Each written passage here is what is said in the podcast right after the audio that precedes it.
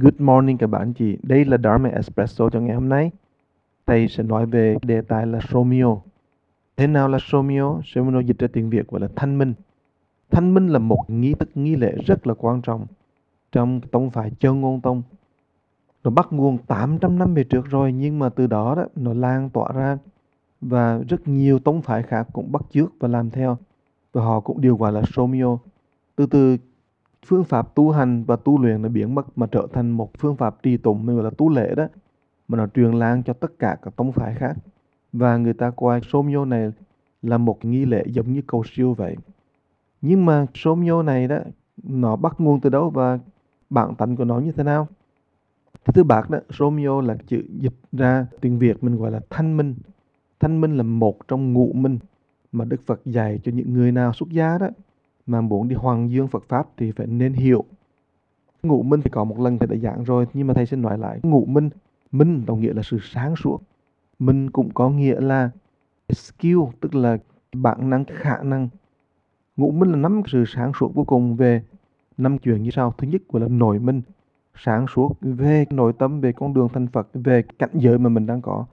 Thứ nhì là nhân minh, là hiểu biết được tất cả những nhân duyên, tất cả chuỗi mà nhân quả nó xảy ra xung quanh mình, những việc mình làm như thế nào và nhân quả như thế nào, gọi là thì sự sáng suốt về những chuyện đó, gọi là nhân minh.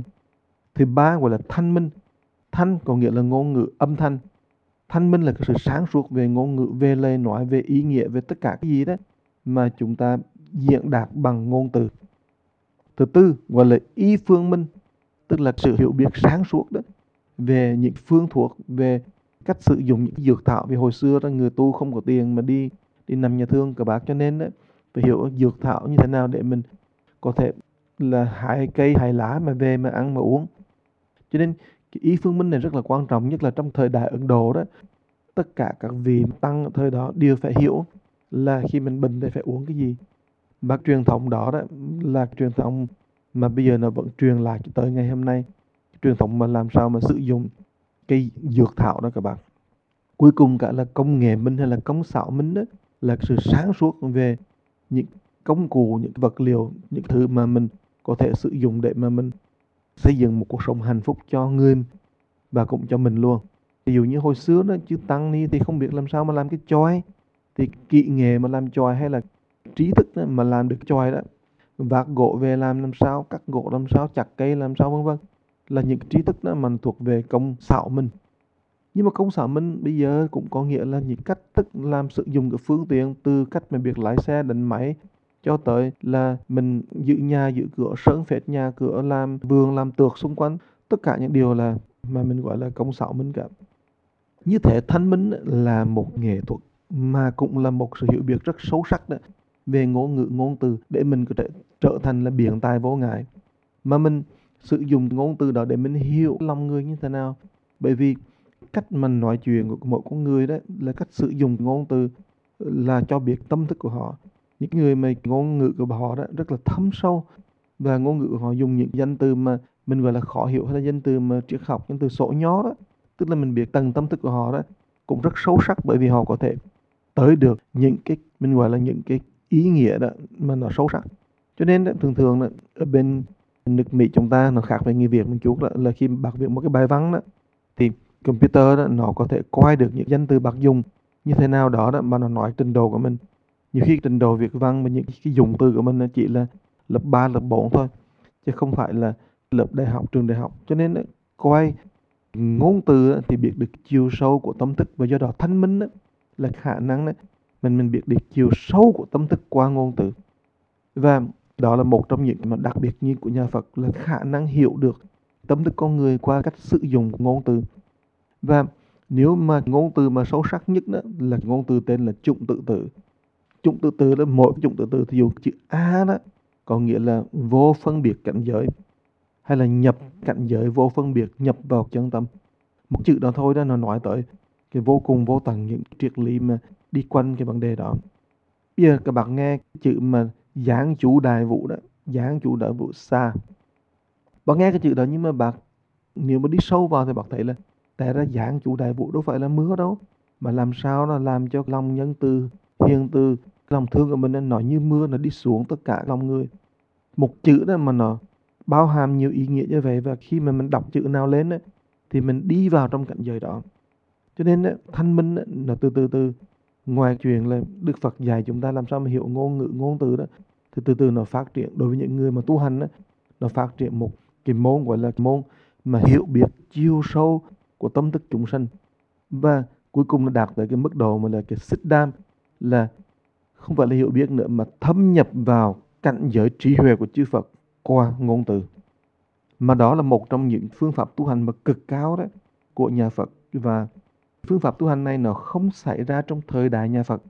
Trong lúc mà Phật dạy đó, thì ngài rất giản dị ngài dạy hít thở bởi vì tầng tâm thức và nhân duyên như vậy thôi. Nhưng mà ngài đã nói tới cái đó rồi. Đến những trăm năm sau đó thì từ từ từ nó bắt đầu người ta bắt đầu phát triển ra mà người ta bắt đầu thấy được đó sự thâm thủy của ngôn từ. Và cuối cùng cả đó thì khi mà Phật pháp mà truyền qua bên Trung Hoa đó thì nó mang một mùi vị khác. Bởi vì người Trung Hoa là, là người rất giỏi về ngôn ngữ văn từ cái cách mà họ tạo từ đó, tạo từ tức là tạo ra chữ đó, là cho biết cái mức độ thấm sâu của họ, hiểu biết về văn hóa. Khi mà truyền qua bên Nhật Bản đó, thì sự hiểu biết về văn hóa này cũng là nguyên si tất cả cái gì bên Trung Hoa truyền qua Nhật Bản. Họ giữ hết và họ phát triển thêm nữa. Thì bây giờ đó, môn đó là nó không còn là chỉ là một môn mà chỉ là cái ngôn từ nữa, mà bây giờ là môn làm sao đó mà mình có thể dùng ngôn từ để đạt tới tâm thức mà cực cao? Thì thưa các bác đó, đây là một trong những chuyện mà đặc biệt mà nghi thức trì tụng thanh minh đã bắt đầu. Thì thời mà ngài không hại đại sư là 1.200 năm trước đó, thì ngài không có làm những nghi thức nghi lễ. Ngài chỉ dạy cho làm sao trì tụng và xong rồi thôi. Không có cái gì cả, chỉ là một sự sử dụng âm thanh để nhập định. Nhưng mà từ từ từ từ đó thì là sự phát triển đó nó không nhiều cho đến cái đời thứ 13 đó là có một ngài tên là Khoan Triều. Khoan Triều này là đời thứ 13 của một vị tòa chủ ở trong Cao Dạ Sơn ấy, thì vị này, này bắt đầu mới phát triển ra. Làm sao mà mình dạy người ta mình popularize cách mà người ta trì tụng trì niệm đấy chủng tự tử để cho nó làm cho người ta có thể tu hành tu tập được. Thì nó có một cái mùi vị giống như tu lệ đấy nhưng mà thật sự ra nó là một cái cách sử dụng cái ngôn từ thiệt là đẹp như bây giờ các bạn thấy minh tùng đó. Mình ông uh, Daniel của Dochidi Suwalaye Sabudosai Raminamanye Sopoho thì cái cách đó là một cách mà tri tùng nó có âm có điều và có sự chuyên chủ. Mình sử dụng ngôn từ để mà đạt tới chân tâm. Ngài mà khoan triều thời đó đó thì ngài cũng làm như vậy. Ngài sử dụng ngôn từ đọc tùng chú về âm thanh đó để mà đạt tới chánh định. Nhưng mà trải qua không biết bao nhiêu trăm năm nữa rồi mình gọi là 800 năm đó thì từ từ từ từ đấy sự tu tập đó nó không còn ở trong ngôn từ đó mà từ từ nó trở thành một sự tùng niệm tới một cái nghi thức tùng niệm. Thì cái nghi thức tùng niệm này nó cũng rất là powerful. Con người mình ấy, thì mình không hiểu nhưng mà quỷ thần mà nghe đó cái Romeo nghe cái danh từ nghe chủng tự từ mà họ niệm nghe âm thanh họ niệm đó, thì lập tức chắp tay và lập tức được siêu thoát ngay. Cho nên đó, giá trị của lễ Romeo vẫn còn tồn tại và mình vẫn có thể nó trở lại với sức mạnh mà vô biên của những chủng tự từ đó. Thì bây giờ đó năm nay mình có 8 vị tăng ở bên Nhật Bản cộng với ba vị nhạc sĩ nữa đó. Họ mới qua họ mới cúng dường cống hiến nghi thức mà rất là original tức là nguyên chất nguyên thủy đó, của 800 năm trước. Thì khi mà thầy nghiên cứu tất cả thầy lắng nghe Romeo của những tông phái khác của những nơi khác thì nó loạn ra. Và nó không phải là tính chất nguyên thủy đó mà từ trên ngài không hại mà truyền xuống từ ngài khoan triều mà truyền xuống. Cho nên thầy nhận định đây là một gift một món quà rất lớn bởi vì đây là pháp bảo trấn sơn của họ các bác pháp bảo trấn sơn của chân ngôn tông Nhật Bản đó mà họ đem qua để mà họ trình bày cho mình và họ còn hứa rằng là sang năm đó 2019 thì tài Cao Giả Sơn đó, họ sẽ tập trung 100 vị tăng để mà họ cúng dường lễ này khi mà mình làm màn Đà La bên đó.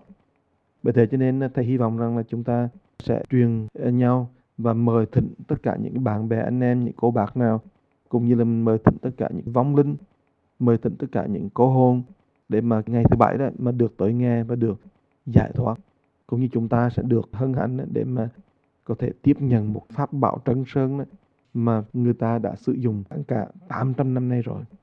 Cảm ơn các bạn đã lắng nghe và chúc các bạn một ngày vui vẻ.